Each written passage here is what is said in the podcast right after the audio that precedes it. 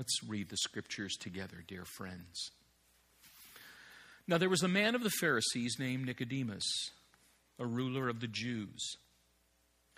This man came to Jesus by night and said to him, Rabbi, we know that you are a teacher come from God, for no one can do the signs that you do unless God is with him. Jesus answered him, Truly, truly, I say to you, Unless one is born again, he cannot see the kingdom of God. Nicodemus said to him, How can a man be born when he is old? Can he enter a second time into his mother's womb and be born? Jesus answered, Truly, truly, I say to you, unless one is born of water and the Spirit, he cannot enter the kingdom of God. That which is born of flesh is flesh, and that which is born of the Spirit is spirit. Do not marvel that I said to you, You must be born again. The wind blows where it wishes, and you hear its sound, but you do not know where it comes from or where it goes.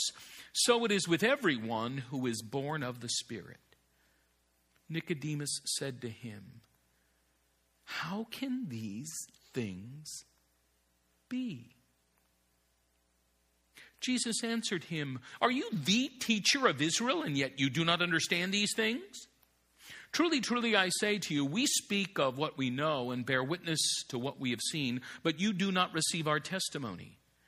If I have told you earthly things and you do not believe, how can you believe if I tell you heavenly things? No one has ascended into heaven except he who descended from heaven, the Son of Man. And as Moses lifted up the serpent in the wilderness, so must the Son of Man be lifted up, that whoever believes in him may have eternal life. For God so loved the world that he gave his only Son, that whoever believes in him should not perish, but have eternal life. This is the word of the Lord. Thanks be to God. Let's pray together, shall we, dear friends? Our Father in God, we are delighted to be in one another's presence tonight. There are so many other places we could be. And Father, we confess to you uh, the weakness we feel just from being tired. And it would be nice, on one hand, to be at home in our warm pajamas. On the other hand, Father, we know that we need the benefit of Christian fellowship. We need those occasions when we lose ourselves in adoring you in worship. We need your word. And so we come to this place, O Lord and God, and in your kindness, you meet with us and you talk to us.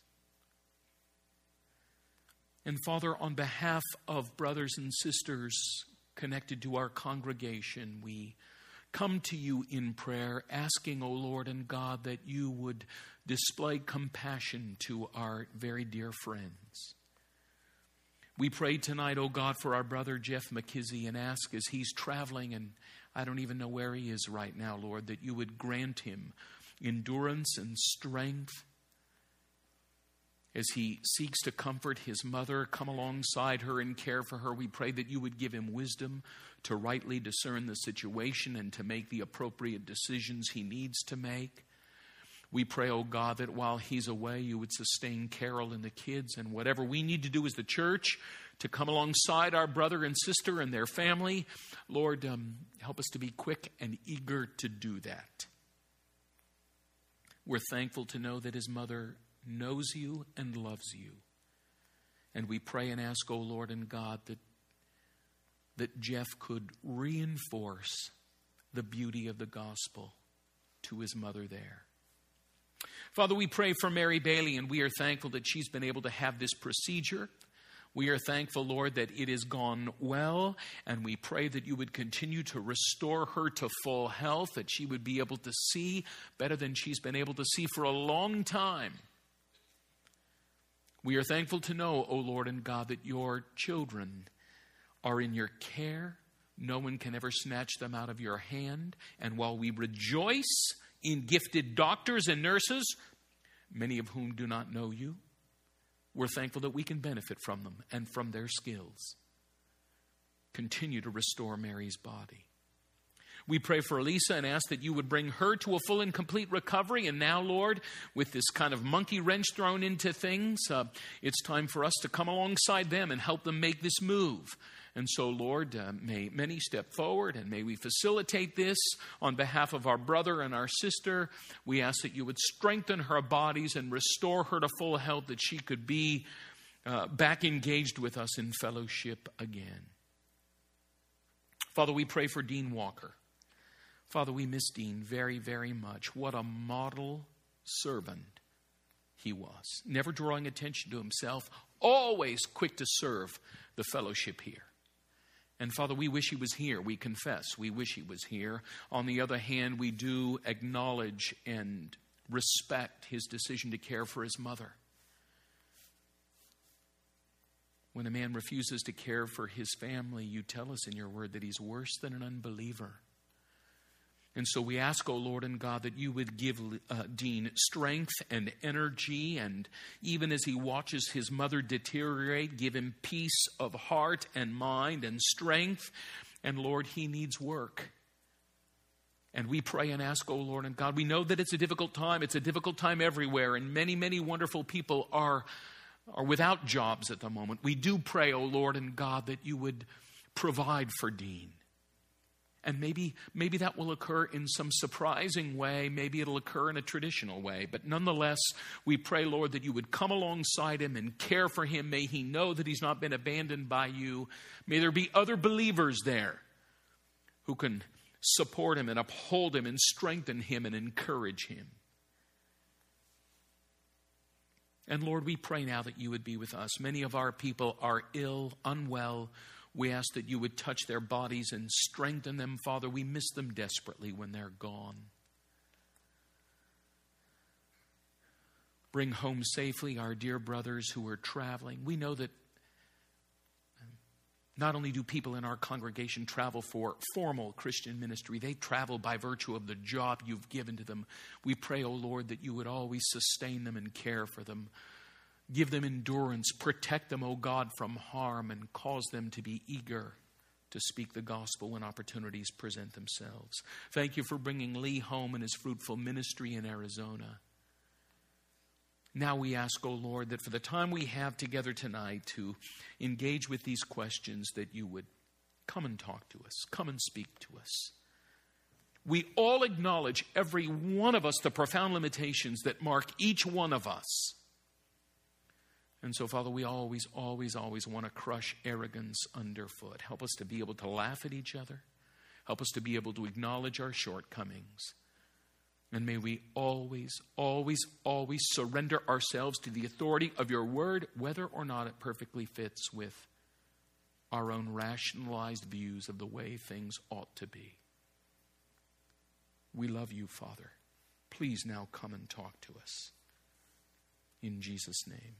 Amen. I was teasing Philip a little bit because when he came in tonight, the first thing out of his mouth was, I thought Jared was preaching tonight. So you're going to get Jared. You're going to get Jared. You're going to get Jared. You're going to get Jared for three weeks, okay? So starting two weeks from tonight, is that right, Miss? Two weeks from tonight, Jared will be back on with Habakkuk. We'll go for a couple of weeks. We'll have a big winter banquet together and uh, and then we'll take a couple weeks off, and before you know it, we'll be back first of the year in January, and uh, we'll be beginning a new series on marriage from the book of Ephesians. So that's kind of where we're going. Since we conclude this short series, so great a salvation tonight, um, I do want you to know, dear friends, um, with a wink and a smile, that it has not been my ambition to transform you into card carrying Calvinists, right? To persuade you to plant tulips in your garden, to convince you to seek out and assault every Arminian you know with a five pronged club, okay? It has been my agenda for all the obvious weaknesses, to help you think rightly about how it is God saves sinners. And to the extent that Calvin or anybody else gets this right, then I want to be like them. Only because being a Calvinist then at that point means being a biblically informed Christian. John Calvin is to be respected, he is to be loved, he is to be admired as one of our great fathers in the faith. He, he didn't get it all right, but we respect him like we respect Athanasius and Augustine and Luther and yet, as Calvin himself would assert, friends, the sacred text alone, not a man, not a confession of faith, the sacred text alone is the final and ultimate source of truth to which we must always bow our minds and hearts in absolute submission. Karl Barth said in his biography of Calvin, and I quote, Be they never so devout and faithful, those who simply echo Calvin are not good Calvinists. That is, they are not really taught by Calvin. In other words, they've not caught Calvin's heart, Calvin's passion, Calvin's perspective. A heart always, always, always bound and determined to be a servant of the word. It does no good to replace a Roman Pope with a Protestant one. I want you to be a Calvinist only insofar as Calvin corresponds to the Word of God. And I hope, all teasing aside now, I hope you understand this. And I hope you never, ever, ever doubt that about us here. Will there be Arminians in heaven? Yes. Will there be Calvinists in heaven? Yes. And there will also be Arminians and Calvinists in hell. Because theological accuracy on every point does not qualify a person for heaven. What qualifies a person for heaven is the righteousness of Jesus Christ imputed to your account. That's what makes you fit for heaven the righteousness of Jesus Christ that is imputed to you. You say, so, well, so then why, why even bother? And the answer is very simply because it is God's word. Because knowing the truth honors Him. Because the effort, beloved, all by itself is an act of worship. God is not glorified when people say about His word, well, you know, doctrine, it doesn't matter. That is the insult of indifference. We give our attention to it because it is his doctrine. We're not asking you to memorize Wayne Grudem. We are not asking you to memorize John Calvin. We are not asking you to read Millard Erickson. We do this because it is his doctrine and his theology. Now, to be sure, all Christians will go to heaven with varying degrees of wrong doctrine, but that's not the same thing as saying, so why make the effort? Honest ignorance is not the same as spiritual indifference. And of course, even worse than this is willful obstinacy. I see this is what the Bible says, I just refuse to believe it. That, beloved, that, beloved, is an exceedingly dangerous place to be. Because at that point, the issue is not scholarship, at that point, the issue is lordship. What is the chief end of man? To glorify God and to enjoy Him forever. And my point is simply this your ability to do either of those two things, in large part, is dependent upon what you know to be true about God. All of our worship on Sunday mornings and all of our worship on Wednesday night is dependent upon what you know to be true about God. If it's not driven by that, then all it is is manipulated emotion. And frankly, God's not interested in that. Our worship is a response to who He is. So that's why we do this. Okay, here's the first question, which I think is an incredible question. And, and, and because of that, friends, uh, I'm going to take some time to answer it um, well, not comprehensively, but perhaps a bit more thoroughly than uh, was even intended by the question. I'm not altogether certain I understand it, but I get the sense that it is very important. What are some tools for sharing the gospel without the traditional sinner's prayer? The traditional sinner's prayer is this You want to become a Christian? Repeat this prayer after me. Okay? And of course, I've been doing this long enough. If you put me in a room with 50 children, I can get them all to repeat the sinner's prayer after about 30 minutes. It's not because I'm so good, uh, but I can get them to repeat a prayer. Now, let me just come at this a little bit anecdotally before we get more specific. And uh, I know I don't do this often, so just indulge me a bit. I grew up attending an Arminian church. Buses came around the neighborhood to pick up children, and my neighbor asked me to get on the bus. I got on the bus. People there loved Jesus Christ. They were driven, the church was. They were driven by the desire to see people brought to faith in Jesus Christ. And therefore, through the process of my own spiritual evolution, I have never, ever questioned the motives of the ministry there. I went forward at a meeting at summer camp when I was 10 years old. Why? Because nobody else did, and I felt bad for the preacher. He did his message, and at the end, he did the typical altar call and invited people to go, and nobody came. And you know, the pianist just kept doing her thing, you know. And and and and and come on, come on. Nobody's coming. I'm 10 years old. Nobody's coming, nobody's coming. And finally he said, if you want to be a real man, in fact, the word he used at that time is, if you want to be a he-man, some of you are old enough to know what that means. It's like saying you want to be a real stud, you'll come forward and accept Jesus. So as not to allow my masculinity as a Hispanic man to in any way be questioned. I was the first one out of my seat. Boom, right up there. At the prompting of a well motivated older gentleman, I dutifully repeated a prayer, at the conclusion of which I was assured, You are a Christian now. Do not ever doubt your salvation. But I was not a Christian, I was decisionized. I did not understand my guilt before God. I did not, therefore, understand the work of Jesus on the cross. So, how can a person exercise saving faith when, one, he has no idea why he needs to be saved, and two, he has no sense of why Jesus is the right object in whom to place his faith? I went to church for a couple of years after that, principally because that's where all of my dearest friends went, and then eventually stopped going altogether when I was 20 years old, and I won't go into all the details now, when I was 20 years old, everything that was important to me was shattered to pieces. And it was right around that time a friend called me and said, uh, Art, why don't we go back to church? He had been away himself, and, and so we did.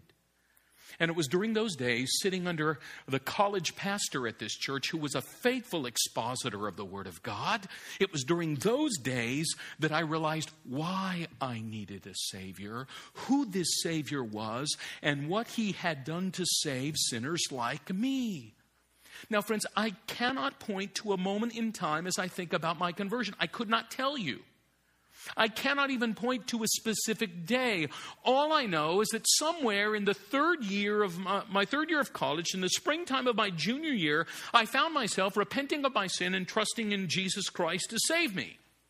I do remember standing up at a college retreat and declaring that I was bound and determined to follow Jesus Christ. But of course, you understand that didn't save me. It was merely a manifestation that I had been saved. So, as I now think about making the gospel known to people, even my own children, and tonight I think what I'm going to do is keep going back and forth between talking to people and how it worked itself out with my own kids. Um, there are a couple of questions that I work hard to keep in mind, four in fact.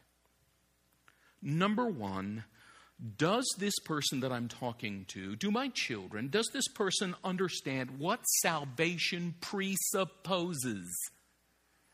Does this person understand what salvation presupposes? You are a creature designed by a creator to whom you are presently accountable. That's where it has to begin.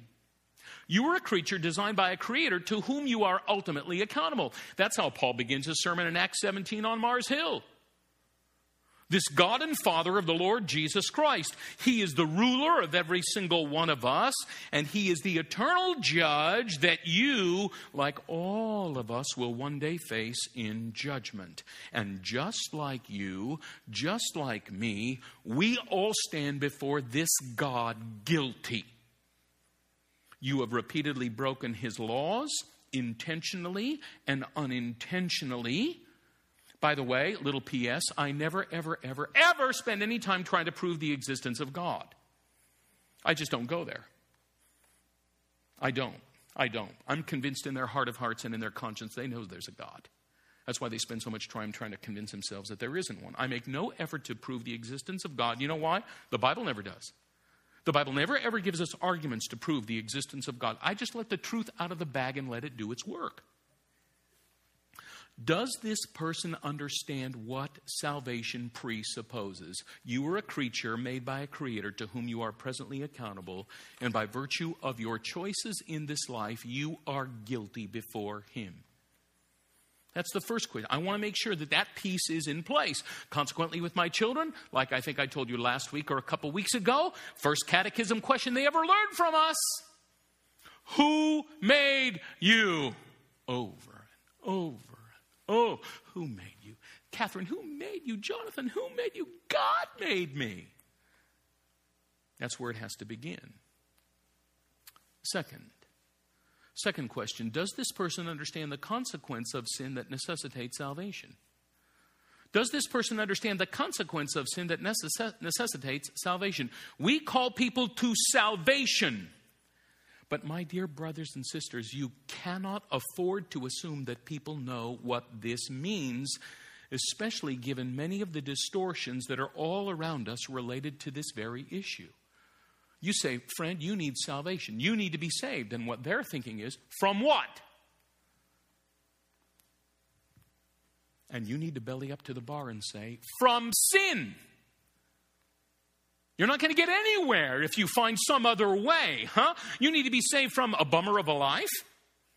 You need to be saved from unhappiness. You need to be saved from alcoholism. You need to be saved from sickness and disease. You need to be saved from unemployment or from poverty or from an unhappy marriage. This is something we have to make very, very plain in our gospel conversations. And friends, you can do this with affection in your voice. You can do it with kindness. You don't have to be mean spirited about it. But it's something we need to be very plain about in our gospel conversations. From whom must you be saved? Did you hear that question? From whom must you be saved? And the answer is not from the devil. The answer is not from bad people. You need to be saved from God, the eternal condemnation that will be executed by Him. Paul says this, but God shows his love for us in that while we were still sinners, Christ died for us. Since therefore we have now been justified by his blood, much more shall we be saved by him from the wrath of God. The gospel call in the book of Acts flee from the wrath of God. So if you've laid out a portrait of God that doesn't include wrath, for what other reason would people come to Jesus Christ? You've got to invent other ideas. He'll make you happy. He'll satisfy you. He'll hold your family together, whatever it happens to be. So, does this person understand the consequence of sin that necessitates salvation? Third, does this person understand God's provision of salvation? And since you hear that from me every single Sunday and every single Wednesday night, I'll just state it in one simple phrase and we'll move on. That means the means of salvation is the substitutionary death, burial, and resurrection of Jesus Christ. They are not ready to be saved until they understand the substitutionary death of Jesus Christ, where the Father pours out on Jesus all of his wrath against sin, propitiation, his burial, and on the third day, his resurrection. That is the means of salvation. Do they understand those gospel facts? 1 Corinthians 15 1 to 3. And four, does this person understand the necessary response to this provision of salvation? What that means is you must call them to repent and believe. Those are the words used on the pages of the New Testament. Repent and believe. Repent and believe, not ask Jesus into your heart. What in the Sam Hill does that mean?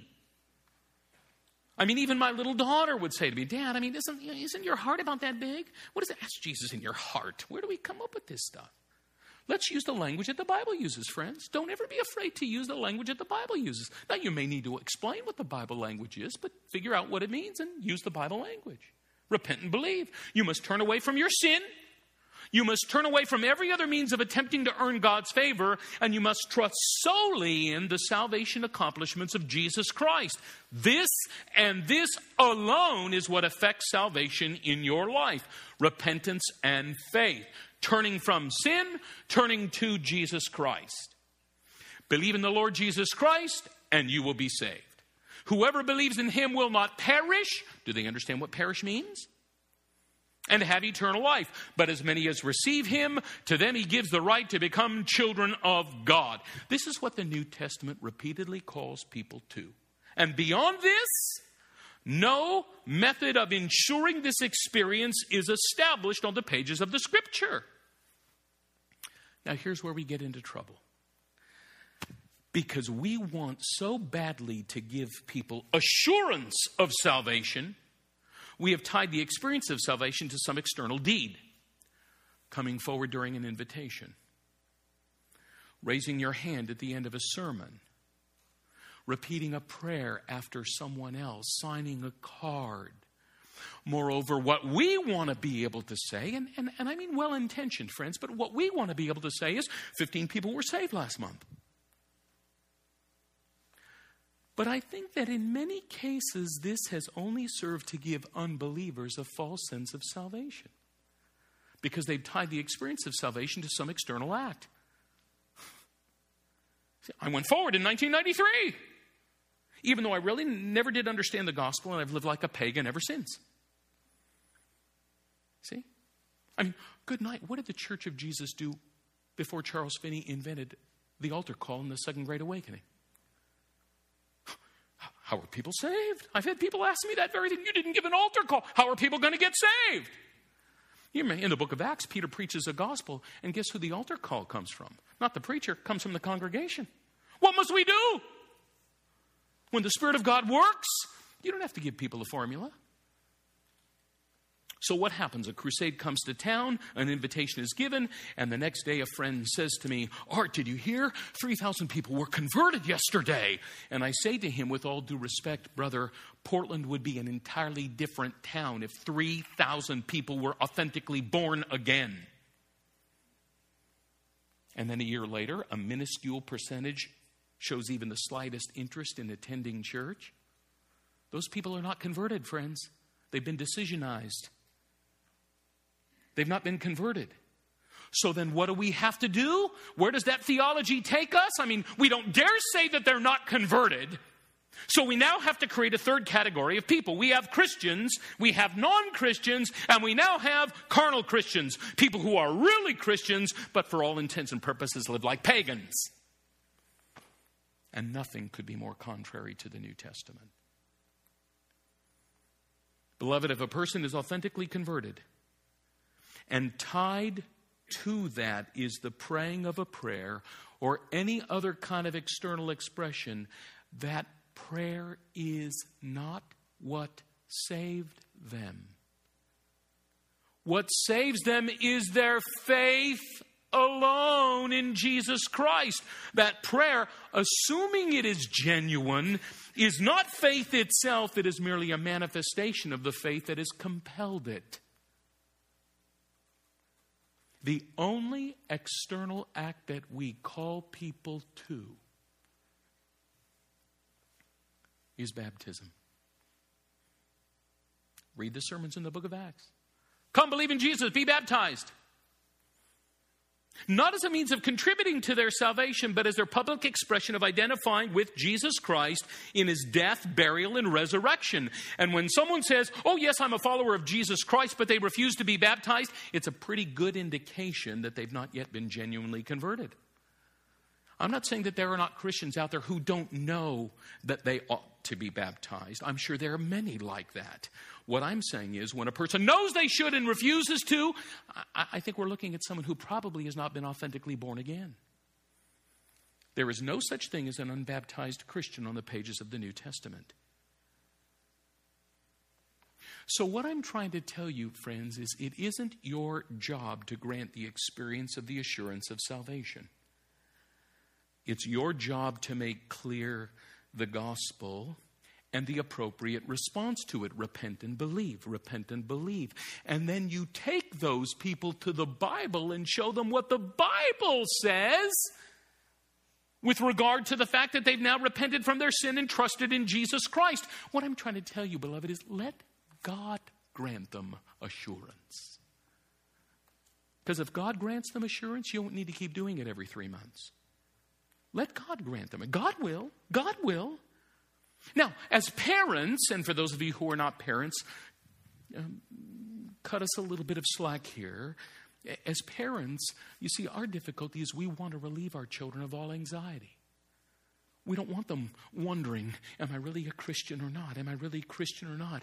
But you see, Christians in earlier generations understood much better than we that the experience of having that anxiety uh, relieved by God via His Word is far more transformational than any quick assurance we may give to them. Let them stew. Let them struggle. And let God be the one who grants them assurance. He loves them far more than we do. So we talk to our children all the time about the gospel. Some sometime I'd, li- I'd love to spend a Saturday, uh, part of a Saturday, talking about how to do family devotions. Uh, uh, we talk with our children, and, and you, you can ask Missy. She lived with our family for an extended period of time. She was all a part of it. Every night after dinner, we'd get up on the bed or get up on the couch. We would talk about the gospel all the time. We would sing the gospel. We would pray together. This is what the gospel is. This is what, how you must respond to it. And then, when by and by our kids would come and say, Daddy, I, I, I want to be a Christian, what I would say is, You know what, honey? I'm so glad. I'm so glad. Are you believing in Jesus? Are you trusting in his death, burial, and resurrection? Yes, I am. Well, honey, let's look at what the Bible says about the people who believe in Jesus. And we would look up these passages, maybe over a few nights together. And I would pray right there with them, Lord, please help Catherine to sh- see that she's a Christian. Please help Jonathan to see that he's a Christian. And then I would say to them, you know what, honey? When you become a Christian, you need to be baptized, don't you? And with both of them, when they eventually said, Dad, I, am a Christian, they said, I need to be baptized. Said, Why do you need to be baptized? Well, because if I don't, I'm being disobedient to Jesus.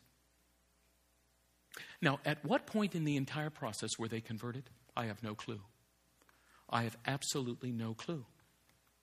I remember Catherine coming to us one night having read a particular psalm, absolutely convicted to her core that she was guilty before God because she'd, she'd lied, and it was a psalm about lying. At what point in that process was she converted? I don't know. What I do know, beloved, is that God, God's grace always evidences itself. And what's more, mom and dad, what you need to keep in mind is that very few people are converted in an instant. So let the Spirit of God, with the Word of God, do its work. And also keep in mind that a person may, in fact, be converted before having absolute assurance of it. So these four questions govern my thinking. Does this person understand what salvation presupposes? Does this person understand the consequence of sin that necessitates salvation? Does this person understand God's provision of salvation? And does this person understand the necessary response to this provision of salvation? And by the way, not every person is in need of the same amount of explanation regarding these questions. For example, somebody may come from a very well taught conservative Roman Catholic background. They may have some of these pieces already in place. I need to know they understand the answers to them. I need to figure out where they are through the process of talking with them. Um, not have a pre-packaged set in mind that I've got to take you through all of these steps. I just want to know that they can, um, that, that I'm getting the proper responses to those four big ideas. Okay? So, mom and dad, what you want to be do, what you, what you want to be doing all the time is talking about the gospel over and over and over and over again. You want to be singing the gospel. You want to be doing that all the time. And let the gospel do its work. And don't be so concerned to relieve your anxiety that you want to be quick to relieve theirs. Okay? All right. Next question. If God has decreed everything, how do you account for sin? Did he decree sin? Does predestination to salvation also mean predestination to hell? Are you a dual predestinationist? Now, what I've done with several of these questions, friends, I've tried to see how they fit together and kind of smush them together, and instead of doing 10 tonight, doing, you know, five or six. Is God sovereign over everything? Let's begin there in relationship to this question. Is God sovereign over everything? Even over the calamities we experience? Listen to the Bible. Amos chapter 3 When disaster comes to a city, has not the Lord caused it? Isaiah 45, I form the light and create darkness. I bring prosperity and create disaster. I, the Lord, do all these things. The Bible does not portray a dualistic universe, dear friends, where the good things come from God and the bad things come from the devil. An earthquake hits, a Planned Parenthood clinic crumbles to the ground, and the typical American evangelical says, Look at what God did another earthquake hits, First Baptist Church crumbles to the ground, and the same evangelical says, Look at what the devil did. Who can speak and have it happen if the Lord has not decreed it? Is it not from the mouth of the Most High that both calamities and good things come? What did Job say to his wife? I mean, you sing that song. The Lord gives and the devil takes away. Who does Job blame? God's sovereignty is absolute, it is comprehensive. Exodus 4 Who made man's mouth? What makes him mute or deaf or seeing or blind? Is it not I, the Lord? Why does one child have an IQ of 180? And another child an IQ of 90. The Christians of the New Testament certainly lived in the light of God's overarching sovereignty. When speaking as something as basic as his travel plans, Paul says to the Ephesians, I will come back if it is God's will. To the Corinthians, he wrote, I hope to spend time with you if the Lord permits. These are not simply pious cliches, dear friends. They are statements reflecting Paul's wholehearted submission to God's comprehensive sovereignty. Sometimes the sovereignty of God allows for such things, other times it does not. Do you realize that there are occasions when Paul wants to go to a particular town to communicate the gospel to unbelievers and God says no? Acts 16, Paul and his companions traveled through the region of Phrygia and Galatia, having been kept by the Holy Spirit from preaching the word of God in the province of Asia. But when they came to the border of Mysia and they tried to enter Bithynia, the Spirit of Jesus would not allow them to. Proverbs 19 Many are the plans in a man's heart, but it is the Lord's purpose that prevails. Proverbs 16, the lot is cast into the lap, but its every decision is from the Lord. How about Jesus in Matthew 10? Are not two sparrows sold for a penny? Yet not one of them will fall to the ground apart from the will of your Father. A sparrow falling to the ground.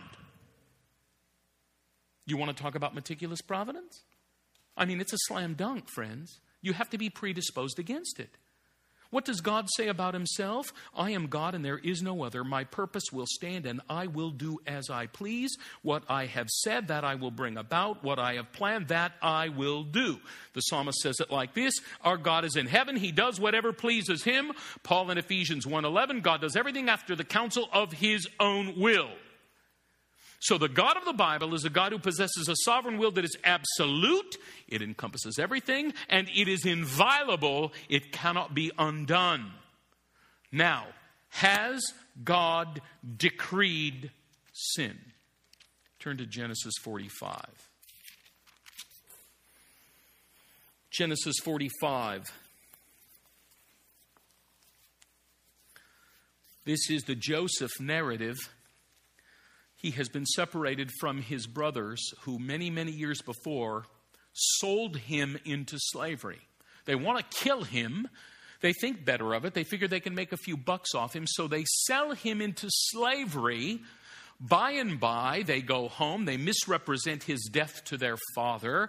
Joseph is taken into Egypt, where, through the purposes of God, he becomes prime minister. Now, that part of the world is experiencing starvation, so those brothers from Canaan now make their way to Egypt to see if they can find food. And who do they find themselves standing in front of? Joseph, without knowing it.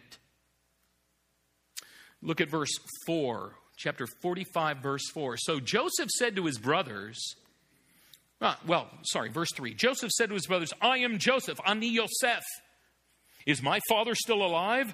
But his brothers could not answer him, for they were dismayed at his presence. So Joseph said to his brothers, Come near to me, please. And they came near. By the way, and I don't mean to be immodest, friends, the word here to come near, nagash, is used in many places that talk about sexual intimacy. And there are some who suggest that at this point Joseph is showing to his brothers that he's circumcised because nobody else in Egypt would have been. Come near.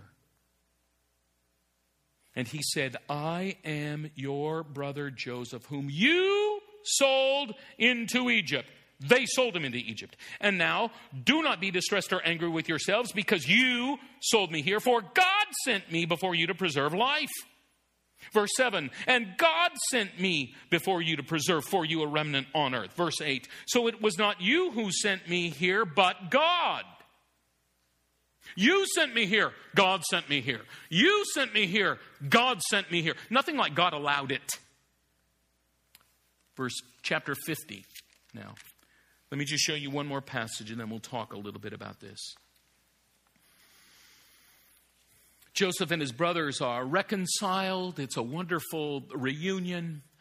They enjoy many, many more years with their father Jacob. In Genesis 50, Jacob, prior to Jacob, uh, Genesis 50, Jacob dies. He is buried. And now his brothers begin to think to themselves, that old guilt begins to bubble to the surface. Oh, now with daddy gone, we are toast. They don't understand grace at all, do they? Um, notice Verse 18, his brothers also came and fell down before him and said, Behold, we are your servants. But Joseph said to them, Do not fear, for am I in the place of God? As for you, you meant evil against me. It was your evil. You did it. Nobody made you do it. You did it. But God meant it for good to effect salvation. Now, friends, what Joseph is saying is this God, in his providence, used your sin to accomplish his purposes. What he does not say is, since God, in his providence, used your sin to accomplish his purpose, your sin is no longer sin. Oh, it was sin sin for which they would be accountable to the living God. Just because poison may be used a, as a part of medicine that heals doesn't mean that it ceases to be poison. And in the same way, just because God's providence uses sin to accomplish righteous ends does not mean that sin ceases to be sin. Joseph is not denying their sin. Joseph is not denying their full responsibility. The only thing that he's denying in this passage is that he is in a position to mete out judgment because of it. What Joseph is saying, beloved, is this You acted, God acted. God didn't make you act the way you did. You didn't make God act the way He did. You acted freely, God acted freely, and somehow His purpose was perfectly fulfilled. And, beloved, that is exactly what happens with you every single moment of every single day. I, I have a phrase that I like to capture this in. It goes like this What God has decreed in eternity, humanity in time will demand. What God has decreed in eternity, humanity of its own volition will demand in time. So they are fully and completely responsible. You say, well, Art, so what about sin then? Has God caused it or has God allowed it? And if I wanted to be impertinent, I would say, yes. If I answer the question logically, away from the Bible, there's the Bible. If I was to answer the question logically, my answer is an unqualified, absolutely positively yes, God decreed it. But I don't like advocating answers on the basis of logic. The most honest thing I can tell you from a careful consideration of the scriptures is that this specific question is one that the Bible itself does not seek to answer comprehensively. The important issue in the scriptures related to sin is this what purpose does it serve? What purpose does it serve? And, dear friends, you can always be certain of this that at the end of the day, the purpose it serves, the purpose sin serves, is the greater manifestation of the glory of God. That's why Luther said about Satan never forget that he is God's Satan. Satan only does exactly what God has decreed. That's why Satan is always angry all the time, because all he does is serve to advance God's glory. Now, does this mean that I affirm double predestination? Well, I suppose it depends on what one means by this. What does it mean that God chooses to save some? It means that He chooses not to save others. Who makes the choice? God makes the choice. God chooses to save some. That's everywhere in the Bible. God chooses. What does that imply? There are others that He doesn't choose. Is that how you define double predestination? Then how could I believe anything less than that? What I don't affirm is a view of double predestination that is defined by equal ultimacy. You say, what is equal ultimacy? For simplicity's sake, equal ultimacy, of ultimacy affirms that God works in believers and unbelievers in exactly the same way. That is to say, for the elect person, God changes his heart so that he can and does believe regeneration. Equal ultimacy then says, for the non elect person, God changes his heart so that he cannot and does not believe. God works equally in both the elect and the non elect, working faith in one and working unfaith, unbelief in the other. I do not see that taught in the scriptures. According to his own good pleasure, God chooses to save some and not all. For those who come to believe, it is because God has done something in them that he doesn't do in all. That's why we don't do 17 verses of just as I am and plead with people and work on their emotions to come forward. When God's Spirit does the new birth, they come. They come. They want to come. You can't keep them away. For those who refuse to believe, it's not because God worked unfaith in them, it's because God leaves them to their nature. And choose they do. They choose. They choose freely, always according to their nature, which is always against God. And that's altogether righteous because we begin with the presupposition that all are guilty. No one is ever kept out of heaven who really wants to go there. I, I remember I, er, a, a long time ago, somebody asked me, Are you a Calvinist? And just before I went, Yeah. What do you think that means? God keeps people out of heaven who really want to go there. I said, Well, then I most certainly am not a Calvinist. Nobody is ever kept out of heaven who really wants to go there. Okay? So don't ever think that there's someone who really wants in, but they're not getting in because they weren't elect. Okay. Once a person, how are we doing on? Uh, mm, the person who asked this question isn't here. Once a person has chosen to follow the Lord, been baptized, and wanders away from the Lord, for example, marrying unequally yoked women, I don't know if that means marrying many unequally yoked women, getting divorced or committing adultery. Have they truly lost salvation? If these people meet the Lord before realizing the mistake they made, does the love and grace of God not extend to the lost brothers and sisters? How does the blood of the Lamb apply to the lost brothers and sisters in Christ? Well, I'm going to answer this question the way I think um, it was intended to be asked. Do I affirm? Do I affirm once saved, always saved? Come on. Yes. Yes. Once saved, always saved. If a person is authentically born again, he or she will never fall away from the Lord fully and finally. Though obviously inconsistent, as we all are, the pattern of his or her life will be to obey Jesus Christ, to preserve, persevere in faithfulness. We're going to see this at the church in Smyrna on Sunday morning. What I do not affirm is once prayed, always saved. Is it possible for a person to repeat a prayer after a pastor and not be genuinely converted? Absolutely, positively. That was me. Is it possible for a person to be baptized and not genuinely converted? Absolutely. This was me.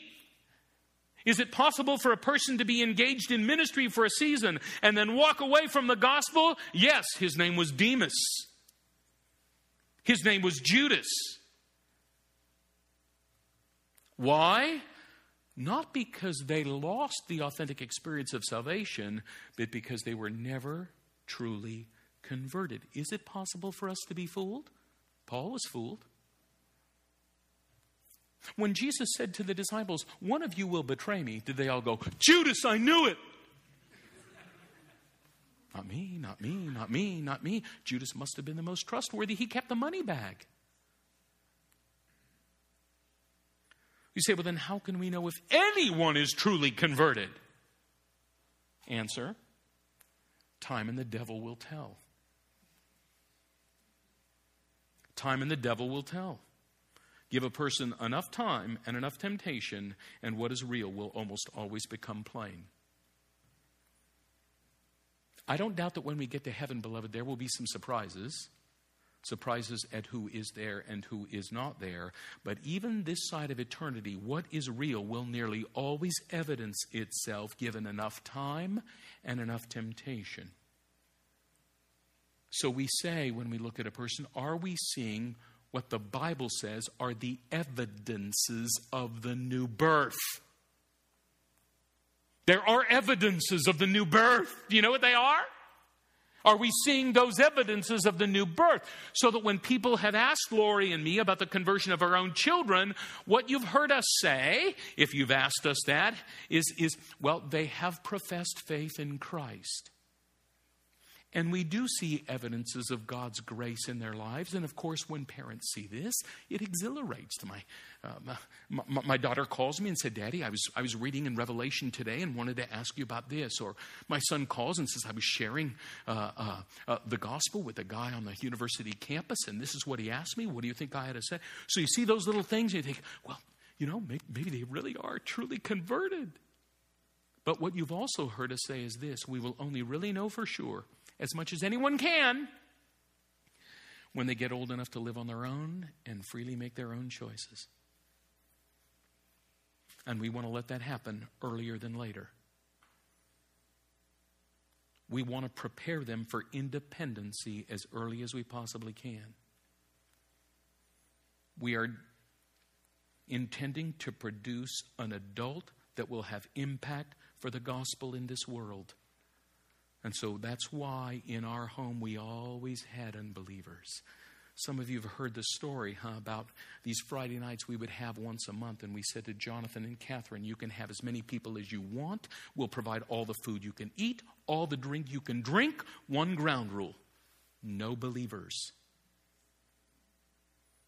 and our home would be teeming with unbelieving kids. And the opportunities were tremendous to talk with them about this kind of thing. And, and, and our design early on was to prepare them for that kind of engagement with the world.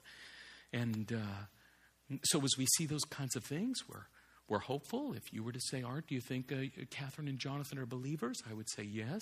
I see evidences of grace, and I'm thankful for them. But again, at the end of the day, Time and the devil will tell. Time and the devil will tell. Um, but a person authentically born again will continue. He will persevere. He will obey. He will prove faithful. It's the difference, beloved, between Judas and Peter. We've talked about that in recent days. Okay, last question. Uh, turn to 1 John, 1 John chapter 2. Please explain. Missy, we can sing right now, or I can talk for 10 minutes. Okay, please explain limited atonement in light of 1 John 2 2. It appears that Christ's propitiation is for all the world rather than for the elect. Okay, let me begin by saying there are many people who disagree with me. There are many fine people, far more intelligent than me, that would disagree with me at this point, okay? So we're not going to lose sleep over this, but what I'm going to try and do is be as honest with the text as I can. Okay? Don't forget, you've already heard me say, the death of Jesus Christ is sufficient for a billion worlds of sinners, if that's who God wants to save. The question is, what's God's intent? So let me begin by putting, putting in the form of a syllogism major premise, minor premise, conclusion. Major premise Christ's death inherently saves. Minor premise not all are saved. Conclusion therefore, Christ did not die for all. Now, to deny the conclusion means that one of the premises, either the major premise or the minor premise, is in error. No evangelical on the planet, I think, would deny the second premise that not all are saved. I don't think you can be a universalist and an evangelical. And so they are forced to deny the major premise, the first premise, that Christ's death inherently saves.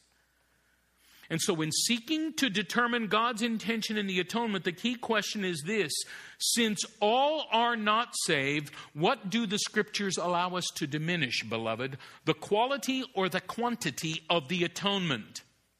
B.B. Warfield says the things we have come to choose, the things we have to choose between are an atonement of high value or an atonement of wide extension. The two cannot go together. Now let's read the first two verses. My little children, I am writing these things to you so that you may not sin. But if anyone does sin, we have an advocate with the Father, Jesus Christ the righteous.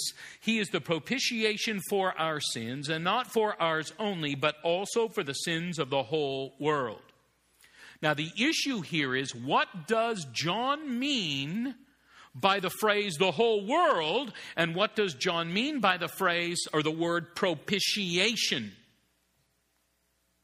The pro- term propitiation, hilasmos, means to turn away the wrath of God. To turn away the wrath of God. Here, the NIV does us a tremendous disservice because it translates this atoning sacrifice, which says nothing about satisfying the wrath of God. Now, if the quantity of the whole world means all without exception, that is, every person who has ever lived, does live, or ever will live, then the quality of propitiation cannot mean to turn away the wrath of God against sin, to satisfy God's wrath against sin, because all would be saved. It can only mean to potentially turn God's wrath away. On the other hand, if the quality of propitiation denotes the satisfaction of God's justice, so that God's holy wrath really is actually turned away, then this propitiation cannot be for the non elect. So look at this, friends. Does this sound to you like potential or actual? What, what does it sound like? He is the propitiation for our sins, and not for ours only, but also for the sins of the whole world. Does that sound potential or actual? It's the quality quantity problem, you see? If the quantity of the whole world includes all without exception, then we are forced to maintain a watered down meaning of propitiation. But if propitiation actually denotes satisfaction of God's justice, then the whole world needs to be understood in some way other than all without exception. And so I now ask you to consider three simple facts essential to the text here. Number one, John's use of the word world in his inspired writings. John uses the term cosmos 106 times in Arndt and Gingrich, considered by most to be the definitive Greek lexicon. He says that only on five occasions does John use this word to mean all without exception, and even these five are debatable. You say, well, Art, so then how can we rightly determine what John means by the term world in any particular passage? And the answer is we search the context for interpretive clues. We never say, this is what the world all this is what the word always means, and then we reinterpret everything else by virtue of it. We allow the context to determine the meaning of that word. Okay? So, how does John use the word world? Well, let's look. Chapter 2, verse 15. Do not love the world. Does this mean every person without exception? If anyone loves the world, does this mean all people without exception? The love of the Father is not in him. For all that is in the world, the desire of the flesh and the desires of the eyes and the pride in possessions, is not from the Father, but is from the world. Does the world here mean all people without exception? No. Chapter 3, verse 1. See what kind of love the Father has given to us that we should be called children of God, and so we are. The reason why the world does not know us is that it did not know Him. Does world mean here every person without exception? No. Verse 13. Do not be surprised, brothers, that the world hates you. Is this a reference to all people without exception? No. Let's let John interpret himself, shall we? Chapter 4, verse 1. Beloved, do not believe every spirit, but test the spirits to see whether they are from God. For many false prophets have gone out into the world. Is that a reference to every person without exception? No. Verse 4. Little children, you are from God and have overcome them, for he who is in you is greater than he who is in the world. They are from the world, therefore they speak from the world, and the world listens to them. Is this a reference to all people without exception? No. Verse 9. In this, the love of God was made manifest among us that God sent his only Son into the world. Is that a reference to every person without exception? Verse 17, I just want you to know I'm trying to be exhaustive here. By this is love perfected with us, so that we may have confidence for the day of judgment, because as He is, so also are we in this world. Is this a reference to all people without exception? Chapter 5, verse 4.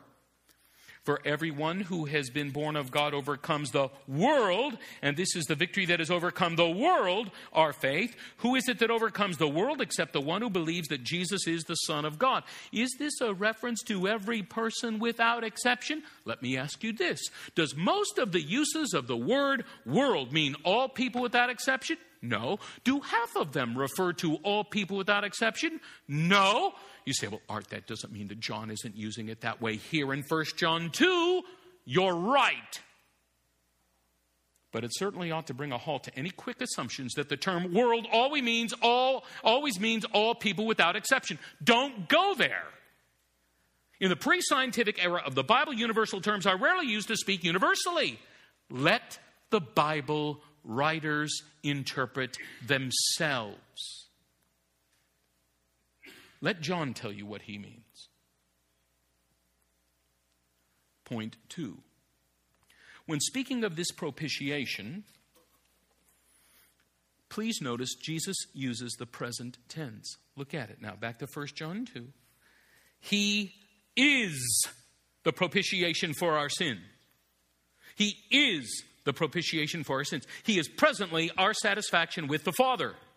He is not potentially our satisfaction, He is our satisfaction, which raises a significant problem for the unlimited atonement people. If the our refers to the Christians of John's day, and that the whole world is a reference to every other person who ever lives, they would have to conclude that what Jesus is for us and for those who never believe is not the same. I find this to be an, an argument that is impossible to overcome. For believers, Jesus really is their propitiation. For the non believing world, he is their potential propitiation. He may one day become their propitiation, he may never become their propitiation. But how can John use the word is with two different meanings at the same time? Moreover, please take note of that little phrase, but also. He is the propitiation for our sins and not for ours only, but also for the sins of the whole world. That means that whatever Jesus is for the group referred to as our, he is also for this group referred to as the whole world. Not potentially, not sometime in the future. He is presently our propitiation. He is presently the whole world's propitiation. And if he is the whole world's propitiation, and that means all without exception, then that means everybody's going to be saved.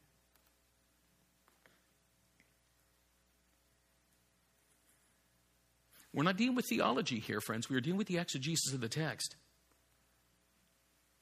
Third, John's stated ministry is directed to Jews. Look at this now, guys. Look at this, and, and, and we'll, we'll finish huh, here. But, but, but this is tremendously important, I think. When John uses the word our, he is the propitiation for our sins. To whom is he referring? Please do not read your name into this. I can't read Art Azurdia into this. Don't be so self absorbed. Who is the R? You weren't born then. He didn't know you. To whom does this our refer? First and foremost, it refers to the apostles. It's a reference to the apostolic Christians, all of whom were Jews. Look at verse 1. It'll be very. Who is this our? Who's this our? Verse 1, chapter 2, 1, chapter 1, verse 1. That which was from the beginning, that which we have heard which we have seen with our eyes. Have you seen Jesus Christ? I don't think so. Which we looked upon. Have you looked upon Jesus Christ? Which we have touched. Have you touched Jesus Christ? Concerning the word of life, the life was made manifest, and we have seen it and testified to it and proclaimed to you the eternal life, which was with the Father and was made manifest to us. That which we have seen and heard, we proclaim also to you, so that you too may have fellowship with us. And indeed, our fellowship is with the Father and with his Son, Jesus Christ. Who's this our?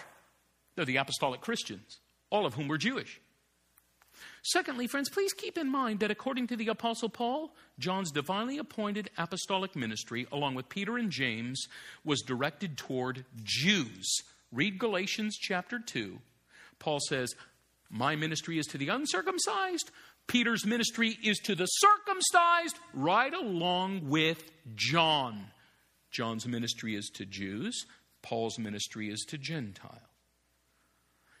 Now, with that in mind, keep your finger here. Don't lose this place and turn to John chapter 11. You've got to look at both places at the same time. The corresponding parallels between the Gospel of John and the first epistle to John are astounding. The common themes, the common phrases.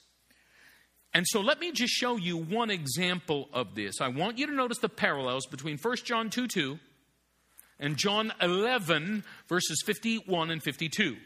In 1 John 2 2, He is the propitiation for our sins. I take this to be Jewish believers. Now look at John 11 51. What's gone on here in John 11? Jesus has raised Lazarus from the dead. The Jewish leadership goes absolutely bonkers. Caiaphas calls an emergency meeting and he says, You guys have been blowing it from the beginning. Let me tell you what we need to do. Verse 50 Nor do you understand that it is better for you that one man should die for the people, not that the whole nation should perish. Now, watch. He did not say this of his own accord, but being high priest that year, he prophesied that Jesus would die for the nation. What nation? Jewish nation. Look back at 1 John 2 2. He's the propitiation for our sins and not for ours only. Stop right there. Go back to John 11 52. He prophesied that Jesus would die for the nation and not for the nation only. Back to 1 John 2 2. He is the propitiation for our sins and not for ours only, but also for the sins of the whole world. Back to John 11 52. And not for the nation only, but also to gather into one the children of God who are scattered abroad. He's going to give his life for the children of God. He's going to give his life for the children of God scattered abroad, Jewish, Gentile, Jewish, Gentile. It's the very thing that Jesus says when he speaks of himself as the good shepherd who lays down his life for the sheep. He says, I have other sheep that are not of this fold. Other sheep outside of the boundaries of Judaism, I must bring them also. They too will listen to my voice, and there shall be one flock and one shepherd. Jesus Christ is not the Savior of all people without exception, He is the Savior of all people without distinction. Not just the Savior of the Jews, but the Savior of people from all races who will turn to Him in faith. You understand, beloved, it is the very same thing we saw in Revelation chapter 5. People purchased by His blood, bought out of every tribe, tongue, people, and nation. Not every tribe, tongue, people, and nation. People out of every tribe, tongue, people, and nation. He dies for all without distinction. Now, are there secondary intentions associated with the atonement? Intentions short of propitiation, redemption, and reconciliation? Absolutely. Having been raised from the dead, beloved, Jesus Christ is now the universal Lord. You know what that means? Every single blessing that is experienced by every person outside of hell what we would call common grace, is a consequence of his redemptive accomplishments.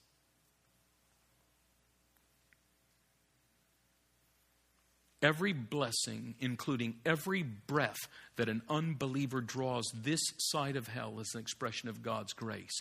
And on what basis can God give him grace?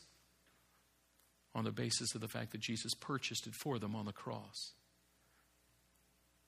That's the only way God can give any grace to someone who's undeserving. Otherwise, his justice is compromised.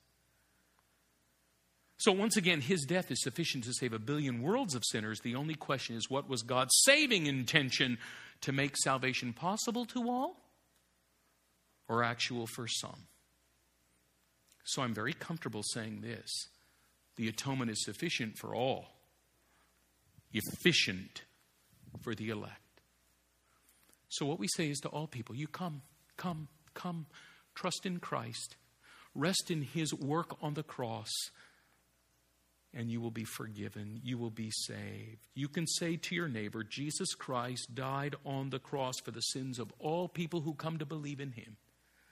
That's what John 3:16 means. For God so loved the world. God loved the world in this manner that whoever believes in him should have eternal life. That's why God gave his son. God so loved the world that he gave his only begotten Son. Why? So that those who would believe in him would have eternal life. He died for those who would come to believe.